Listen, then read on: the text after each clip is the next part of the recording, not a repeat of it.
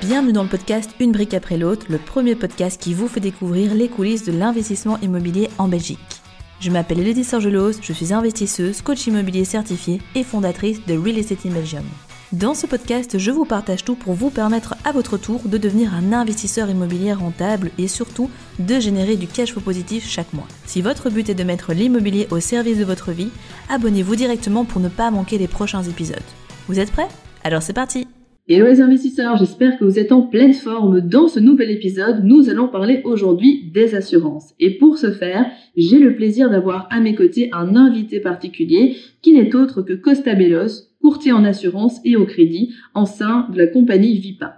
Costa va vous dévoiler beaucoup de contenu concernant cette thématique qui est malheureusement trop peu abordée, mais qui pourtant est d'une importance capitale, ainsi que vous le verrez des histoires concrètes auxquelles il a pu assister dans le cadre de son travail de courtier en assurance. J'espère que vous êtes fin prêt car on va envoyer du lourd. Avant de rentrer dans le vif du sujet, Costa, peux-tu te présenter en quelques mots? Donc, euh, Costa Bellos du bureau VIPA, moi je suis courtier d'assurance et de crédit, comme l'a dit Elodie, je suis bien, bien évidemment indépendant, donc euh, voilà, je suis pas salarié auprès d'une entreprise, je suis moi-même indépendant. Ce que je voulais souligner aussi, je le répète peut-être pour ceux qui me connaissent, mais c'est plutôt pour ceux qui me connaissent pas. Donc je suis pas euh, un simple courtier d'assurance externe qui vient faire un podcast. Je suis moi-même en fait membre du euh, du club. Donc voilà, je le souligne quand même comme ça pour les gens qui me connaissent pas. Vous savez justement que je suis aussi dans le club et donc c'est vrai qu'Elodie, ou dans le club, on vous parle souvent, je veux dire, d'investissement, de cash flow, de plus-value, etc. Et moi, en fait, je dis, voilà, c'est bien d'investir. C'est le but, on va dire, dans le club. C'est pour ça qu'on est là. Mais investir, c'est bien. Mais ce que j'insiste, en fait, moi, c'est de dire aux gens, c'est que c'est bien que vous investissez, mais protégez vos biens que vous achetez parce que si vous achetez vos biens et que vous êtes mal assuré et que vous protégez pas, on va dire, les investissements que vous faites, ben, si vous avez un sinistre grave ou un sinistre lourd, si on peut le dire comme ça, ben, vous vous retrouvez à payer des mensualités et un crédit, peut-être pour un bien que vous savez peut-être pas louer ou que vous n'avez peut-être même plus. Donc c'est pour ça que j'insiste que acheter c'est bien, investir c'est bien, mais protégez vos biens. Yes, assurer, c'est encore mieux. Exactement. Tout à fait. Non, mais c'est top. Merci Costa du coup pour euh, bah, pour la petite précision. Et c'est vrai que tu es membre aussi du Belgian Invest Club et tu es aussi euh, investisseur de ton côté. Donc tu as toutes les casquettes. Donc vraiment, vous allez voir que Costa est là. Ben, cette vision à 360 degrés tu l'as bien dit, tu n'es pas qu'un simple courtier et ben justement, vous avez beaucoup de chance de pouvoir euh, bénéficier de tes conseils aujourd'hui. Alors, on va commencer avec une première question qui est un petit peu généraliste, mais qui, je pense, est intéressante pour poser le cadre. On va parler d'assurance incendie. Est-ce que tu sais nous dire un petit peu ben, qu'est-ce qu'elle couvre dans sa globalité? Est-ce qu'elle est obligatoire? Aussi, cette fameuse assurance incendie Qu'est-ce qu'elle ne couvre pas Et si tu as des histoires un petit peu à nous raconter de, clients qui, justement, ben, peut-être auraient mal choisi leur police d'assurance, auraient eu quelques problématiques, pour montrer justement à nos auditeurs bah, à quel point c'est primordial de bien s'assurer, comme tu le disais. Oui, effectivement. Donc c'est vrai que souvent, quand on parle de, de contrat, on, on, dit souvent le contrat incendie.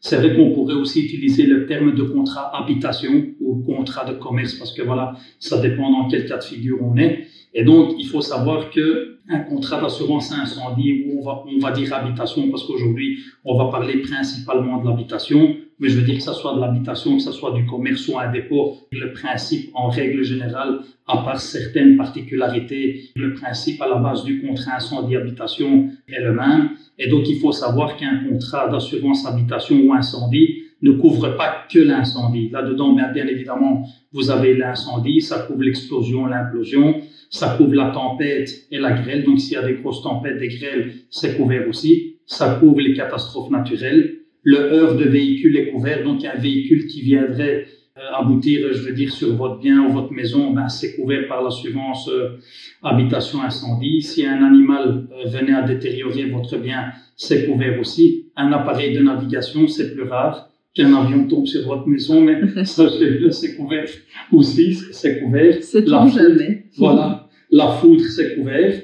Alors, l'action de l'électricité est couverte aussi. Là, je, je souligne, on dit bien l'action de l'électricité et pas l'inaction. Donc, l'action, retenez que c'est le court-circuit, en gros. Maintenant, il y a des gens, je vais donner un exemple, qui disent, ah voilà, euh, il y a mes plombs qui ont sauté, et euh, voilà, il n'y a plus d'électricité pendant une journée et mon frigo a, dégelé, ben ça, c'est pas une action, c'est une inaction. Donc ça, par exemple, c'est pas couvert. Mhm. Pour donner un petit exemple, mais c'est rare encore une fois, le bris de vitrage. Donc le bris de vitrage dans le contrat habitation incendie est couvert. Je donne aussi un exemple qu'il n'y a pas beaucoup de gens qui connaissent. Euh, vous ouvrez par exemple votre armoire à la cuisine pour prendre une tasse pour vous faire un café.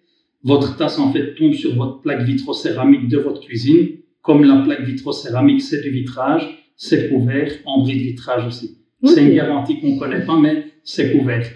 Ce que j'insiste en bris de vitrage, c'est que si par exemple vous avez un sinistre et dans votre maison, par exemple, vous avez cinq vitres qui sont cassées ou qui sont fissurées, malheureusement, en bris de vitrage, cinq, même si c'est le même événement, ça va être cinq franchises. Hmm. Donc si on a cinq vitres, ben, ça va être cinq franchises.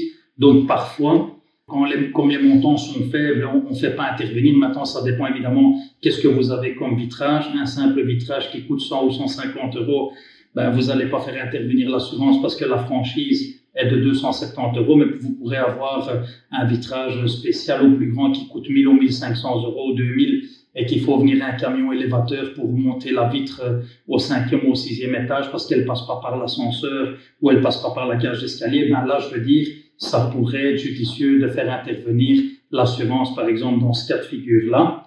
Bien évidemment, ben, ça couvre les dégâts au bâtiment, mais c'est le principe de l'assurance incendie euh, habitation.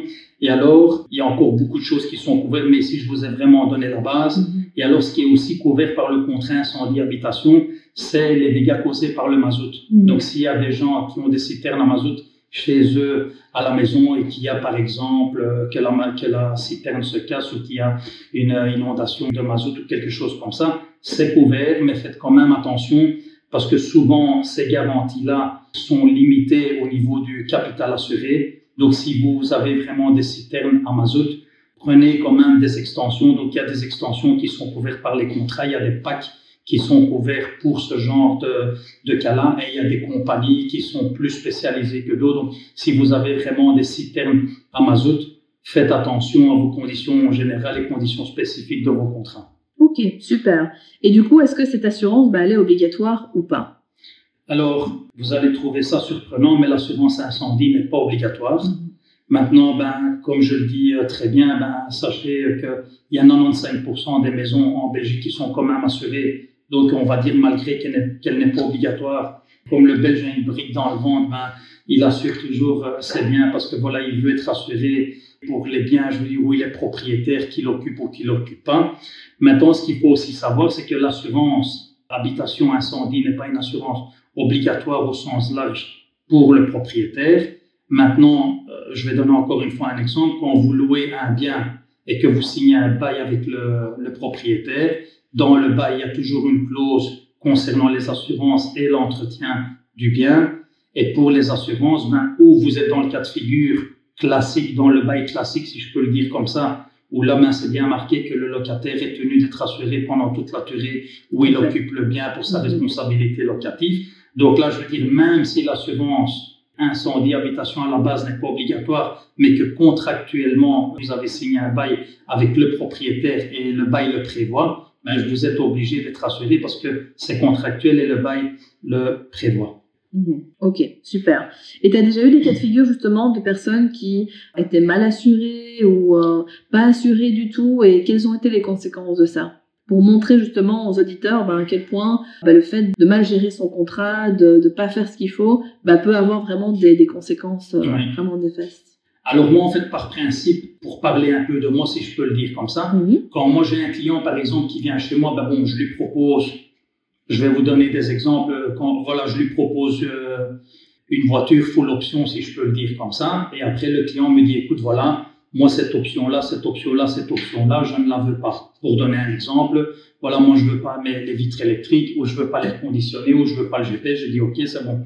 Par contre, un client qui veut se sous-assurer malgré le conseil que je lui donne, ben moi personnellement, je ne l'assure pas parce que je sais que c'est la porte ouverte aux ennuis, comme on dit. Et tant qu'il n'y a rien qui se passe, ben, je veux dire, voilà, on paye pour une assurance et il n'y a rien qui se passe, mais le jour où il y a un ben là, il y a les discussions qui commencent. Et donc là, ben, il se rend compte qu'il est sous-assuré. Personnellement, je touche du bois, dans, allez, dans mon métier aujourd'hui jusqu'à ce jour, en tout cas les clients qui sont clients chez moi, on n'a jamais eu des cas de figure encore aujourd'hui où les gens sont sous-assurés. Par contre, j'ai déjà eu des, des, personnes en fait qui me contactent via des connaissances, etc., qui me disent écoute, j'ai un souci avec mon assurance, est-ce que tu sais pas me donner ton petit conseil? Je suis un ami euh, de telle personne, etc. Et c'est vrai qu'effectivement, quand je consulte par exemple le contrat ou je la souscris, ben là on se rend compte qu'effectivement il y a une sous-assurance. Et donc la sous-assurance, ben, ça peut être une erreur que l'intermédiaire d'assurance a faite. Et donc à ce moment-là, si on arrive à prouver ben, que c'est une erreur de l'intermédiaire d'assurance ou du courtier d'assurance, ben, nous-mêmes, on est aussi assurés. Donc on va faire intervenir notre assurance pour justement indemniser le client. Par contre, si c'est de la faute euh, du client parce qu'il a mal déclaré le risque, il n'a pas, euh, je veux dire, dit qu'il y avait autant de pièces ou qu'il a minimisé, on va dire, un peu euh, le nombre de pièces, etc., etc., ben là, clairement, c'est le client qui n'a pas fait une bonne déclaration ou qui a fait une fausse déclaration intentionnelle pour voilà, payer moins cher ou pour une autre raison. Et là, effectivement, il pourrait avoir des cas de figure où on est sous-assuré. Mm-hmm. Ok. Et justement, tout à l'heure, bah, tu parlais du fait que quand euh, on a un locataire, euh, cette personne doit assurer son bien contre l'incendie, et c'est primordial. D'ailleurs, on recommande toujours de ne jamais redonner les clés, enfin, de donner du, tout court les clés à la personne si on n'a pas la preuve d'assurance, parce que sinon ça peut retomber sur le propriétaire. Mais il existe aussi ce qu'on appelle l'abandon de recours. Est-ce que tu pourrais nous en parler un peu plus, expliquer à nos auditeurs ce que c'est, quel est ton avis là-dessus, quand est-ce que c'est intéressant d'en prendre, tout ça, tout ça. Alors, avant d'expliquer l'abandon de recours, je voudrais d'abord vous expliquer une petite notion parce que souvent les gens disent aussi, mais je comprends pas comment ça se fait que le propriétaire est assuré et que moi-même, en tant que locataire, je dois être encore une fois assuré? C'est une double assurance, c'est pas normal. Pourquoi est-ce qu'on doit être assuré deux fois? Mais en fait, c'est simple. Parce qu'en assurance, en fait, on parle toujours de responsabilité. Donc, qu'est-ce qu'on va faire? Ben, on est tous les deux assurés. Si c'est le propriétaire qui est responsable, c'est son assurance à lui qui va intervenir. Si c'est le locataire qui est responsable, c'est l'assurance du locataire qui va intervenir. Mhm. Maintenant, sachez toujours que quand, bien même c'est l'assurance du locataire qui intervient, quand il y a un sinistre où le bâtiment est touché, c'est toujours, toujours, toujours l'assurance du propriétaire qui va indemniser le propriétaire et qui va orchestrer, si on peut le dire comme ça, le sinistre. Alors, pour, vous allez me dire pourquoi est-ce que c'est l'assurance du propriétaire qui intervient? Ben, c'est parce qu'en fait, le propriétaire, quand il est indemnisé, il est indemnisé en valeur à neuf, et le locataire, quand c'est l'assurance du locataire qui indemnise, il est indemnisé en valeur réelle. Quelle est la différence entre la valeur à neuf et la valeur réelle? Ben, La valeur réelle, ben, on tient compte de la vétusté. La valeur à neuf, ben, on ne tient pas compte parce que, comme ça le dit bien, c'est la valeur à neuf. Donc, je vais vous donner un exemple. Il y a un sinistre, c'est le locataire qui est responsable. Je donne un exemple, on a pour 2000 ou 3000 euros. Le propriétaire est indemnisé, par exemple, de 3000 euros parce que voilà, il doit remettre à neuf la partie de son bâtiment qui a été touchée. Mais quand l'assurance du propriétaire va faire le recours sur l'assurance du locataire, elle va peut-être récupérer que 1500. Mmh. Pourquoi? Parce que l'assurance du locataire, quand elle va indemniser, elle va toujours tenir compte de la vétusté. Et ça, en fait, l'assurance du locataire va jamais prendre en compte la vétusté. Et c'est pour ça aussi, donc justement, que quand, par exemple, voilà, vous avez un propriétaire qui assure un même bâtiment et que vous avez un locataire qui assume le, même bâtiment, en fait, la prime que vous payez, il y a toujours une différence de prix. C'est justement pour ça, pour cette valeur d'indemnisation qui est différente en cas de sinistre. Alors, Elodie a parlé ici de, l'abandon de recours. Donc, c'est quoi l'abandon de recours? Mais ben, Comme je disais là tantôt, quand vous prenez un bail classique, donc le bail type, on va dire, ben là, c'est clairement indiqué que le locataire doit être assuré pour sa responsabilité locative pendant la durée où il occupe le bien. Mais qu'est-ce qui se passe? Comme parfois il y a des locataires qui font des assurances, puis qui payent pas, et puis qui sont résiliés, ou qui veulent plus payer, ou etc., etc., parce que dans leur tête, euh, ils croient que ça sert, que sert à rien. Et je peux bien entendre que payer une assurance, euh, c'est peut-être pas euh, très sexy, si je peux le dire comme ça. On préfère faire autre chose avec cet argent parce que l'assurance, on ne le voit pas. Et je veux dire, on paye pour euh, quelque chose qu'on n'a pas ou qu'on ne voit pas effectivement. Et donc, certains propriétaires, qu'est-ce qu'ils font pour leur tranquillité d'esprit? Ils disent, écoute, nous, ce qu'on va faire dans notre bail, justement, on va pas faire un bail classique, Et dans la clause d'assurance, en fait, qu'est-ce qu'on va faire? On va plutôt mettre une clause abandon de recours. Et en fait, la clause abandon de recours, c'est quoi? C'est que là, l'assurance du propriétaire, elle fait plus le recours envers l'assurance du locataire, donc elle abandonne le recours. C'est pour ça que ça s'appelle l'assurance abandon de recours. Bien évidemment, quand le propriétaire dit voilà, moi je fais un abandon de recours dans mon contrat d'assurance, comme ça je suis sûr que même si les locataires sont pas assurés, au moins en cas de sinistre, ben moi je sais que je vais être indemnisé correctement et qu'il n'y a pas de discussion. Bien évidemment, c'est un coût. Évidemment, ça coûte plus cher pour le propriétaire. Donc souvent, qu'est-ce qui se passe pour le propriétaire qui prévoit l'abandon de recours dans son contrat d'assurance et dans le bail qu'il va faire signer avec son locataire parce qu'il faut faire attention. Si vous faites l'abandon de recours dans votre contrat d'assurance, il faut que dans le bail, ça soit indiqué aussi qu'il y a un, un abandon de recours parce qu'en cas de sinistre, la compagnie, la première chose qu'il demande, c'est toujours, voilà, donnez-nous une copie du bail pour voir est-ce que c'est prévu ou pas. Voilà, donc faites vraiment attention au niveau des baux s'il y a un abandon de recours. S'il y a un abandon de recours, ben voilà, assurez-vous bien que le propriétaire l'indique dans le bail. Mais avoir un abandon de recours, c'est bien pour le propriétaire, mais ça pourrait être un handicap pour le locataire. Parce qu'admettons, si maintenant on a le cas contraire, ou par exemple, c'est le, le, propriétaire qui dit, voilà, moi, dans, dans le bail, il y a un abandon de recours, et le propriétaire lui-même n'a pas payé son assurance, et le propriétaire lui-même s'est fait résilier son contrat pour une raison ou une autre, mais ça veut dire qu'indirectement, le locataire, ben, du coup, il est plus assuré non plus. Oui, avoir un abandon de recours, c'est bien, mais ça a un certain coût. Mais souvent, les propriétaires, qu'est-ce qu'ils font? Ben, Ils le répercutent dans les provisions, les charges qu'ils demandent à leur locataire. Mais ça pourrait être une arme à double tranchant parce que s'il y a le cas contraire qui, allez, qui se pose, ben, le locataire pourrait avoir aussi le problème dans le cas contraire. Quoi. Ouais, tout à fait. Et du coup, tu as une idée globalement au niveau du, surplus tarifaire, on serait sur quoi selon toi? 10, 20, 30% en, on est, plus? On est plus. Alors, en règle générale, à l'époque, on disait quand tu fais un abandon de recours, on disait toujours, voilà, c'était une règle de base, il y avait un surcoût de 40%. Mais maintenant, en fait, les compagnies, elles ont un peu diminué ce coût-là. Et aujourd'hui, en fait, on tourne aux alentours de 20-30%. et il y a même des compagnies qui vont même un peu moins. Mhm. Voilà, mais en général, il faut compter un petit surcoût de 20-30%. Mhm. Oui, c'est ça. Parce qu'on observe en moyenne, tout à fait. Top. Donc, on a déjà vu pas mal de choses. Merci Costa pour tout ça. Peux-tu nous parler maintenant un petit peu de l'importance justement de cette valeur assurée? Alors, je voudrais rajouter avant la valeur assurée, parce qu'on disait là tantôt que l'assurance incendie n'est pas obligatoire, mais je vais dire, bon, j'ai cité déjà quelques cas où, voilà, malgré qu'elle n'est pas obligatoire par la loi, ben, elle peut être rendue obligatoire. Maintenant, n'oubliez pas aussi une chose, c'est que si vous faites un financement, un crédit hypothécaire auprès de la banque, ben, 9 fois sur 10, on fait ce qu'on appelle dans le contrat d'assurance incendie habitation un avenant de créance. L'avenant de créance, en fait, c'est quoi? C'est une clause qui est rajoutée dans votre contrat, en fait, qui oblige l'assureur à prévenir celui qui vous a fait le financement, donc le créancier, le créancier qui est la banque, à être prévenu si jamais le contrat venait à être résilié. Pourquoi évidemment on fait un avenant de créance? Mais c'est pour que le, créancier, en fait, celui qui finance, donc qui fait le crédit la banque, ben elle se protège, on va dire, pendant la durée du crédit en disant voilà, moi, je te fais le crédit, mais pendant 20 ans, 25 ans, pendant la durée du crédit, ben, moi, je veux que le bien soit assuré. Comme ça, s'il y a un sinistre, ben, on est sûr qu'on va récupérer notre argent.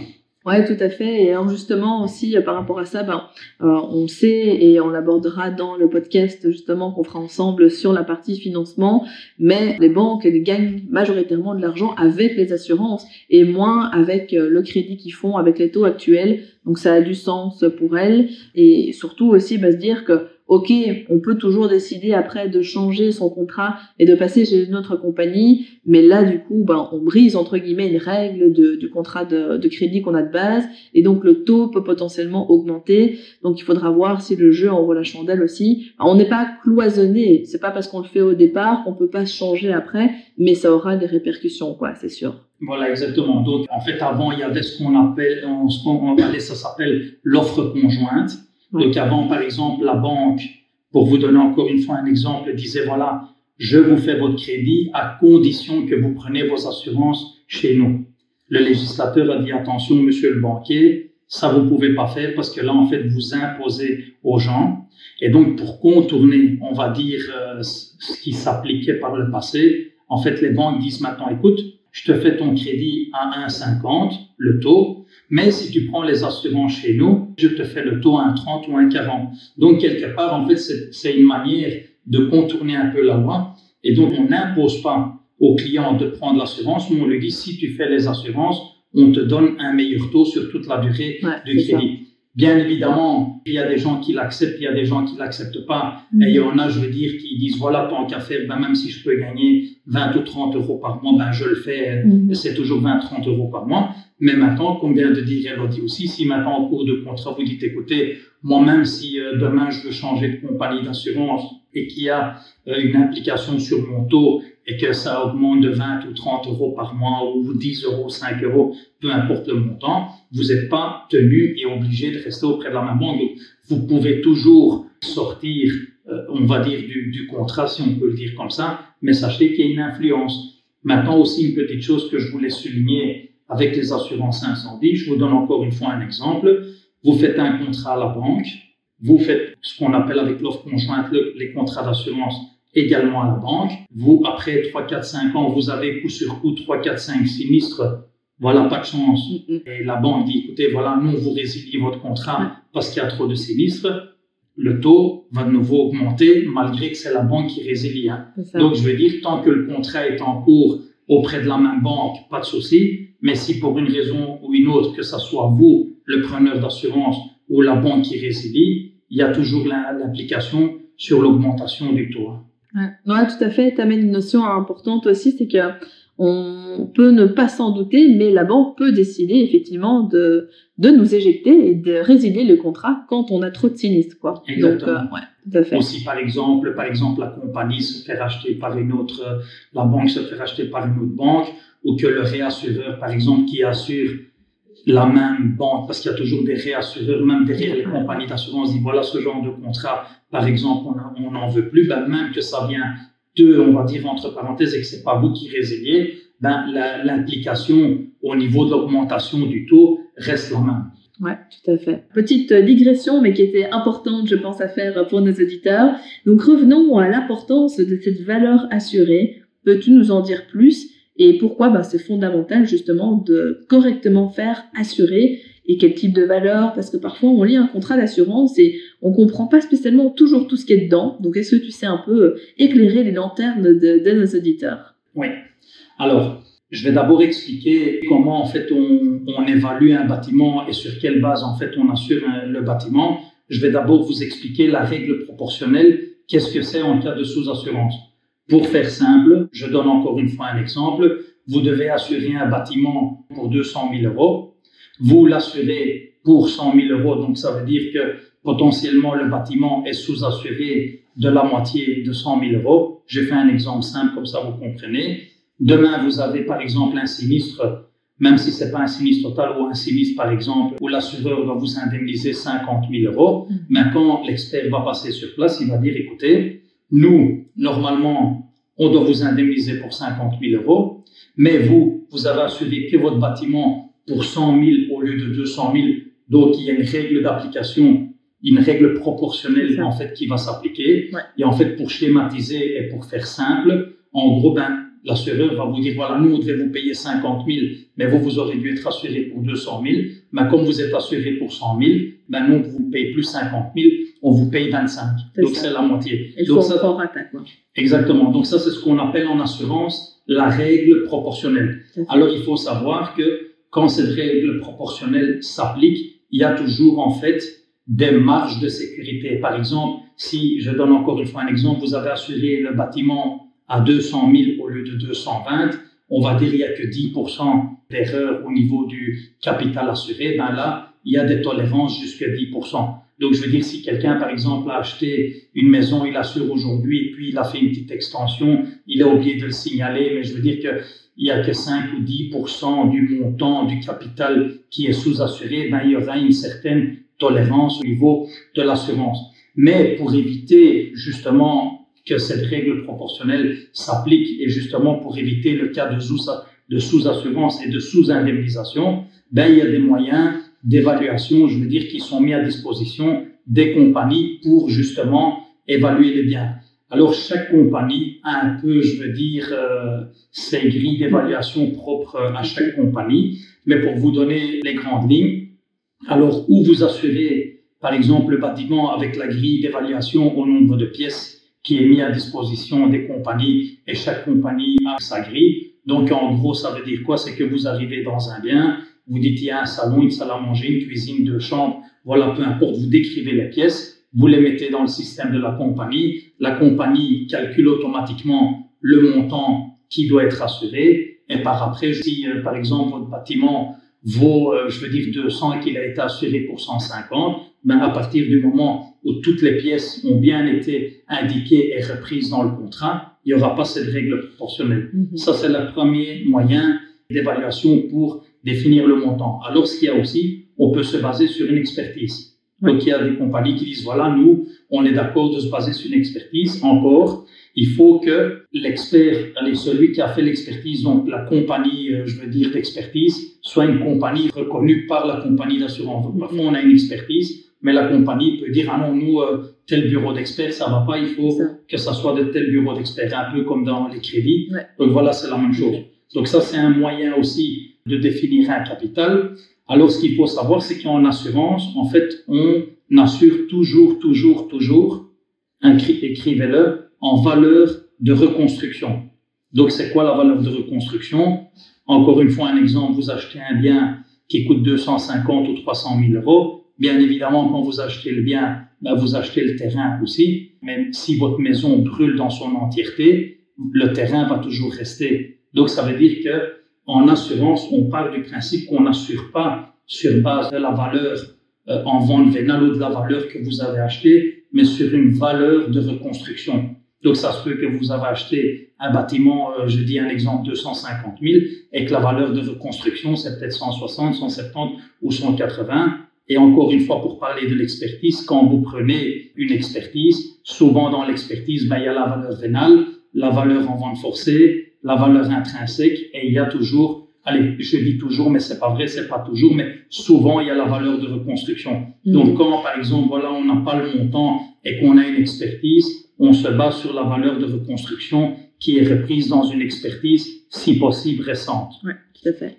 Alors après, il y a ce qu'on appelle la valeur fixée par l'assuré, mais ça, euh, je vous déconseille tout à fait parce que, voilà, en général, c'est jamais bon. Donc ça, euh, je déconseille. Et alors, il y a ce qu'on appelle le premier risque. Oui, tout à fait. Voilà, alors c'est quoi le premier risque?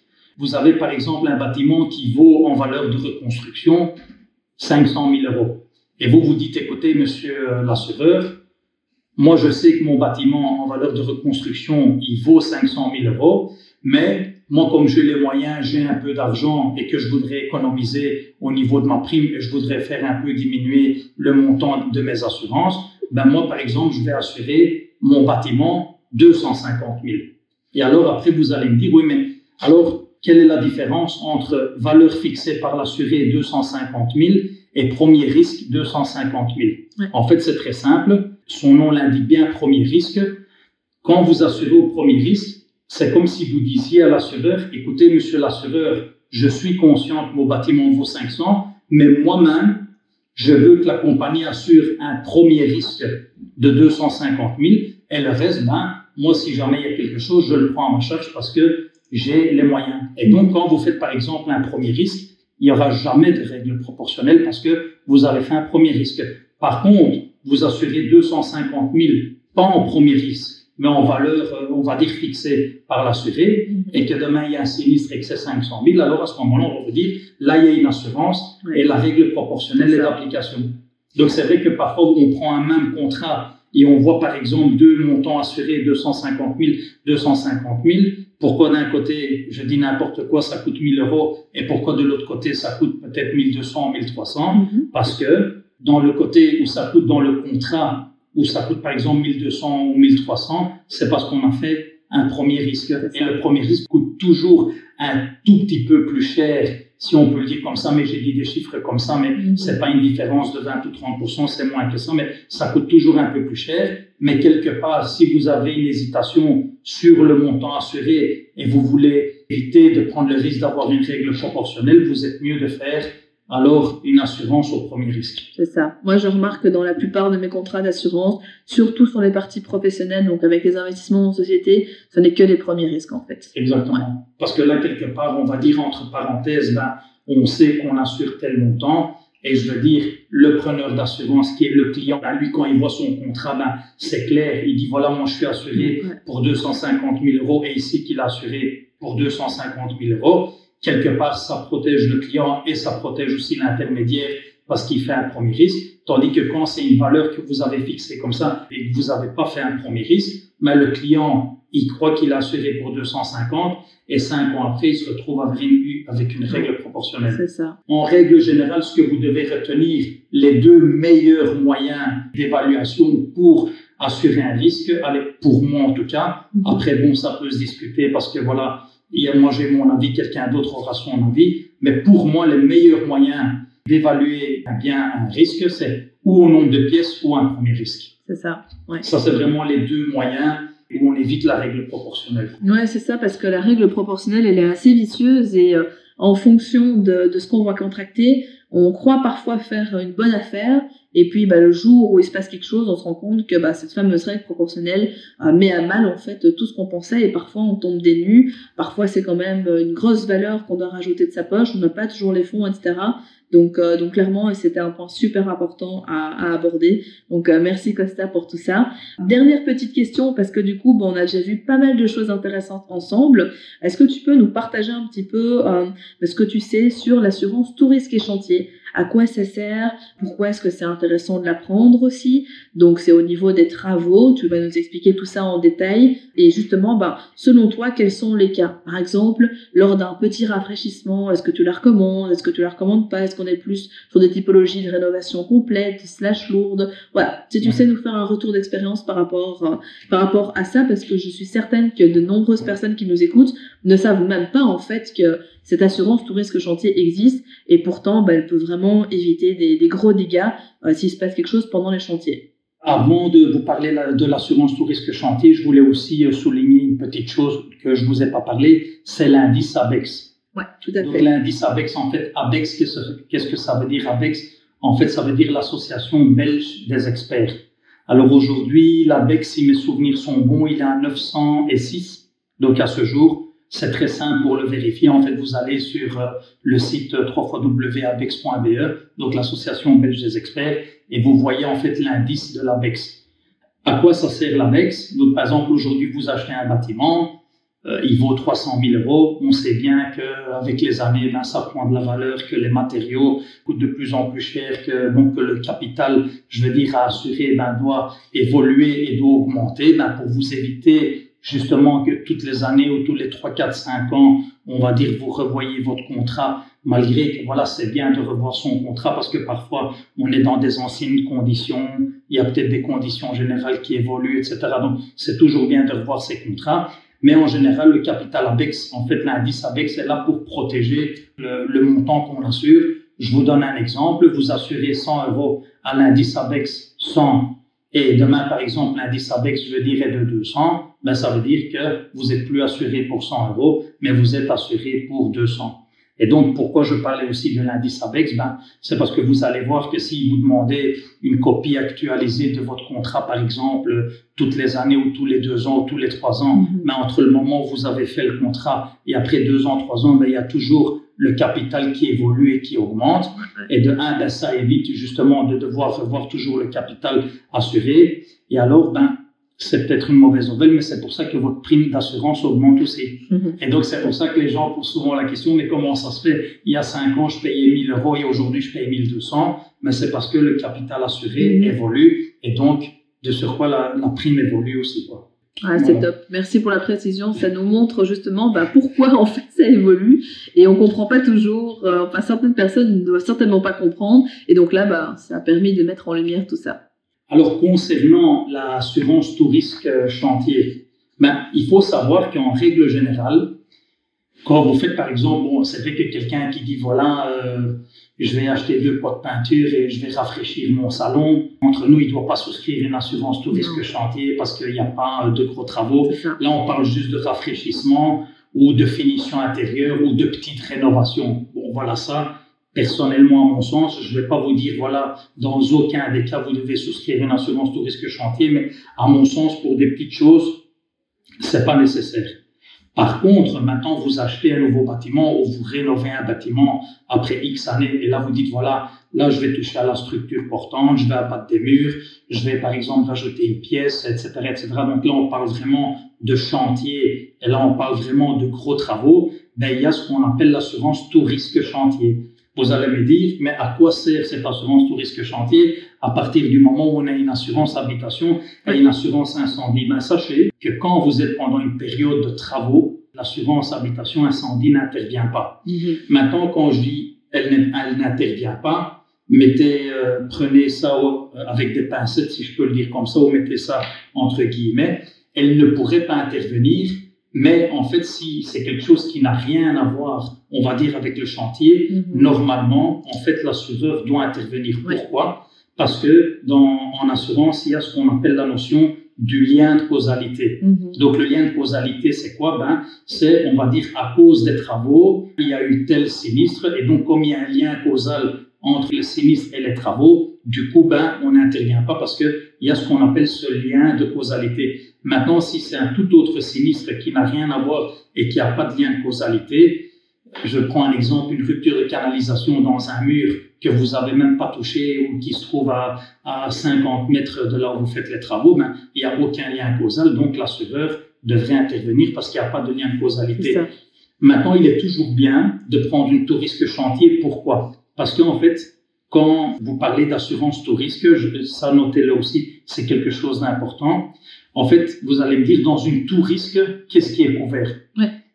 Eh ben, dans une assurance tout risque, c'est plus facile qu'une assurance normale, parce qu'en fait, la définition de la tout risque, en fait, c'est tout ce qui n'est pas exclu est couvert.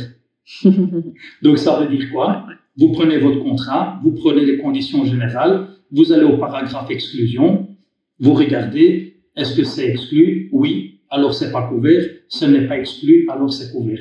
Donc, quelque part, ça facilite, on va dire, un peu euh, le cas de l'assurance parce que là, c'est vraiment clair, c'est exclu ou c'est pas exclu.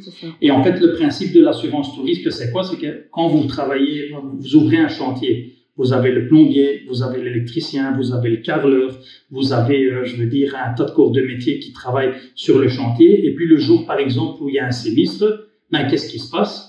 Ben, le carreleur va dire ah non mais c'est pas de ma faute. Et l'autre personne va dire ah oui mais c'est ta faute parce que si tu n'aurais pas mis le carrelage comme ça à cause de ça il n'y aurait pas eu ça. Ah oui mais non mais c'est pas comme si. Puis ça discute ça discute ça discute. Qu'est-ce qui se passe? Le maître d'ouvrage. Donc le maître d'ouvrage c'est celui qui fait les travaux. Ben il est là entre tout le monde et dit ouais mais attends moi je vais pas attendre qu'ils arrangent leurs problèmes entre eux. Moi je veux que mon chantier avance et moi je veux avancer.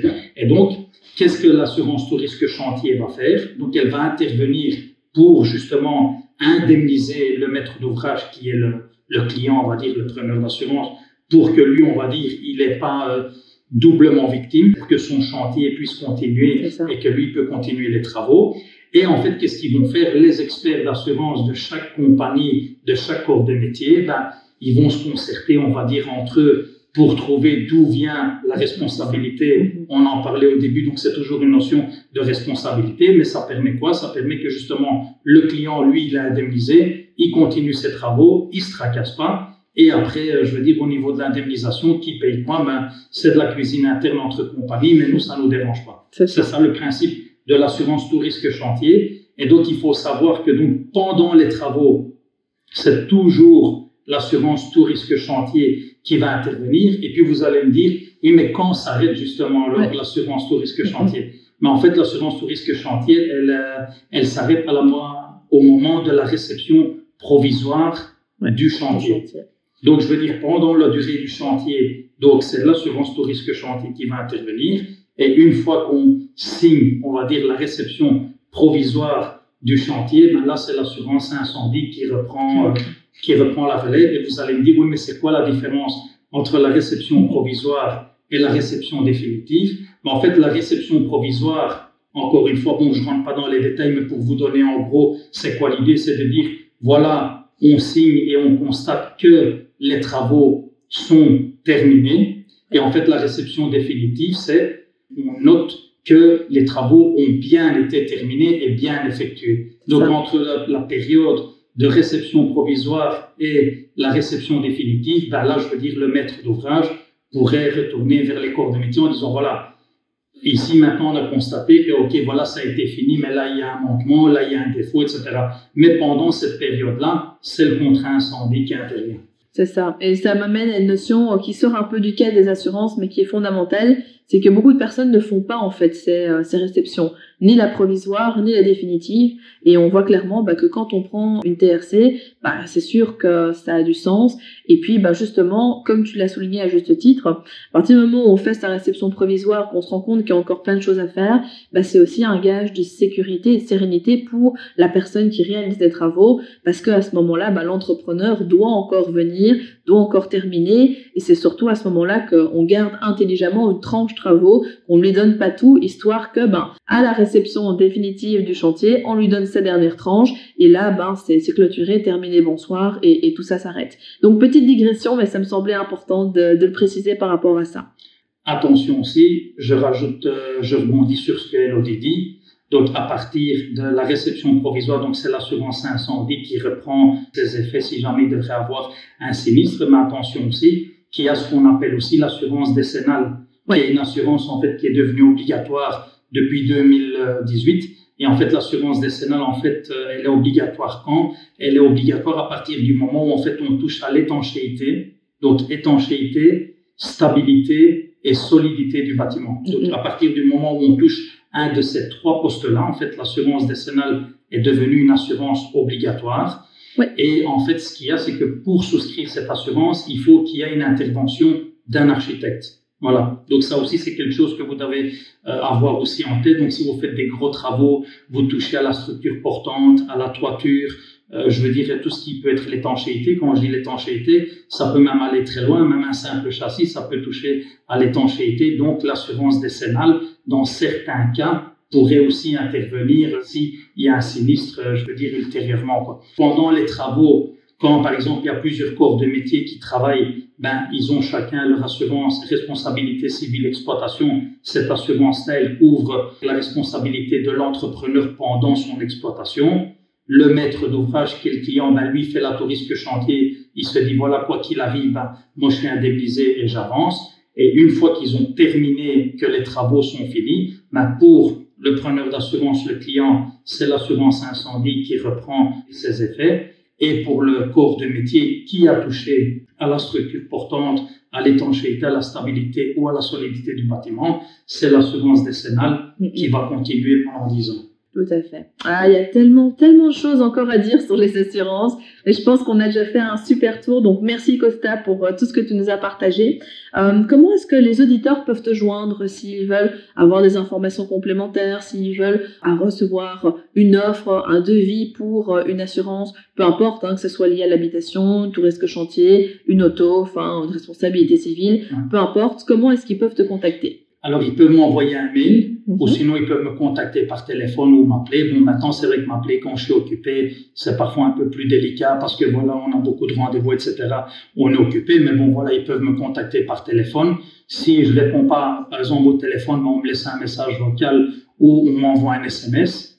Et alors, idéalement, c'est m'envoyer peut-être un petit mail en m'expliquant un peu, euh, voilà, la nature euh, et l'objet de leur appel. Et peut-être s'ils ont certaines questions, et après, euh, ou moi je reprends contact avec eux, ou je leur réponds par mail en fonction de la difficulté ou de la technicité de l'explication que je dois donner.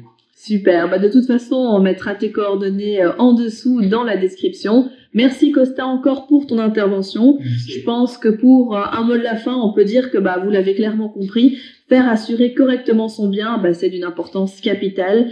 Euh, et si c'est pas clair encore pour vous, réécoutez le podcast parce que Costa a bien insisté là-dessus. Euh, parce que clairement, bah, lorsque vous aurez besoin de faire appel à votre assurance en cas de dégâts, parce qu'on va pas se mentir, il y aura toujours quelque chose et quelque chose qu'on n'aura probablement pas vu venir. Bah, vous serez vraiment bien content d'avoir à la base choisi une bonne couverture bien appropriée. Donc pensez à faire les choses comme il se doit et surtout bah, de vous faire assurer auprès du bon courtier. Et là, on fait un petit clin d'œil à Costa. Dans le prochain épisode, nous parlerons de l'erreur ultime que vous ne devez surtout pas faire avec votre épargne en matière d'investissement immobilier. Alors c'est quelque chose que j'ai fait à plusieurs reprises et honnêtement, avec le recul, si c'était à refaire, je ne le referai plus car c'était assez imprudent. Je vous partagerai donc mon retour d'expérience à ce sujet, les leçons que j'en ai tirées et surtout, je vous révélerai cette fameuse erreur à ne pas commettre de votre côté. Donc soyez au rendez-vous. Bravo, vous êtes arrivé à la fin de l'épisode. Nul doute qu'avec cet état d'esprit, vous accomplirez de grandes choses. D'ailleurs, si vous souhaitez aller plus loin, je vous invite à cliquer dans la description afin de réserver un appel avec un membre de mon équipe pour discuter de votre situation et surtout mettre en place un plan d'action concret pour atteindre vos objectifs immobiliers. En attendant, prenez soin de vous et on se retrouve très vite pour de nouvelles aventures.